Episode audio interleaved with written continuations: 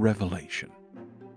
Spurgeon, denominated the prince of the Victorian preachers, said, quote, Only fools and madmen are positive in their interpretation of the apocalypse. Close quote. He didn't mean we couldn't get anything from it. Spurgeon had a quite well defined view of last things. But he was wary of laying down strict schemes of events from it, and I couldn't agree more. That said, I found preaching through the book extraordinarily profitable for my own soul, especially when spending time on passages like Revelation 1 9 through 20. The plain picture and words of comfort there aren't dependent upon having a well thought out system of how human history will come to a close.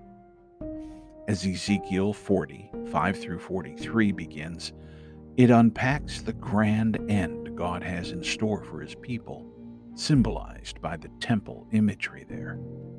And Jesus displays his mercy and grace in the most sweet and tender way he deals with the woman caught in adultery in John 7 53 through 8 11. But it is the fear not of Jesus to John I'd like to turn our eyes to today. Fitting in our fearful time. I'm Reed Ferguson, and this is Through the Word in 2020. John was in a tough spot.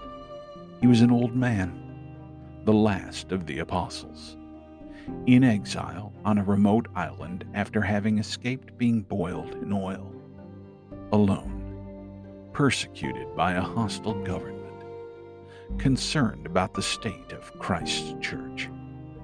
And Jesus appears to him, so glorious in his resurrection, that this one, the Bible says, was the disciple whom Jesus loved, that John falls down like a dead man.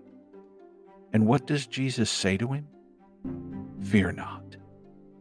Given the way things are, uncertain, contrary, and fearful, yet fear not. And then Jesus gives John four reasons why he shouldn't fear in the midst of all this turmoil and uncertainty, all centering on Christ Himself. First, Jesus says, I am the first and the last. He began creation and life, and it is all moving inexorably toward the end He has planned. What He was after in the beginning of creating all things will yet be fulfilled. That future cannot be stopped. Do not fear, Christian. Jesus has never been less than both the first of all God's plans and purposes, and the end toward which all things are moving, which includes you and me. Second, I am the living one. He is alive among his churches and his people, regardless of their condition. He is alive among us now, knowing our every plus and our every failing our challenges, our strengths, our weaknesses, and our needs, given our circumstances. He is not detached from his church. The vision goes on to show that he walks in the midst of the lampstands, which represent the churches. He walks among us even now, observing, interceding for us out of first hand knowledge, present to sustain, present to meet our every need. Third, I died, and behold, I am alive forevermore. Sin has its remedy in him. Wrath is swallowed up in him. He died in our place and was raised for our justification, and will never cease to be our living Savior and intercessor. He is alive, and is alive forevermore and in his resurrection, ours has been eternally secured. And lastly, he has the keys of death and the grave. He is Lord over our living and Lord over our dying. and He is the one who can raise us from the dead to our everlasting inheritance in Him. Nothing can hinder His salvation, for He conquered death and the grave for us.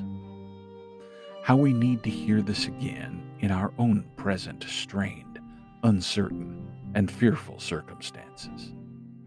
For all of these remain true of our Christ, even in our elections, COVID 19, and every personal circumstance.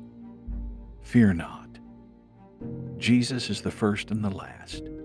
He is the living one. He died and is alive forevermore, and he has all authority over death and the grave. Fear not. God willing, we'll be back tomorrow.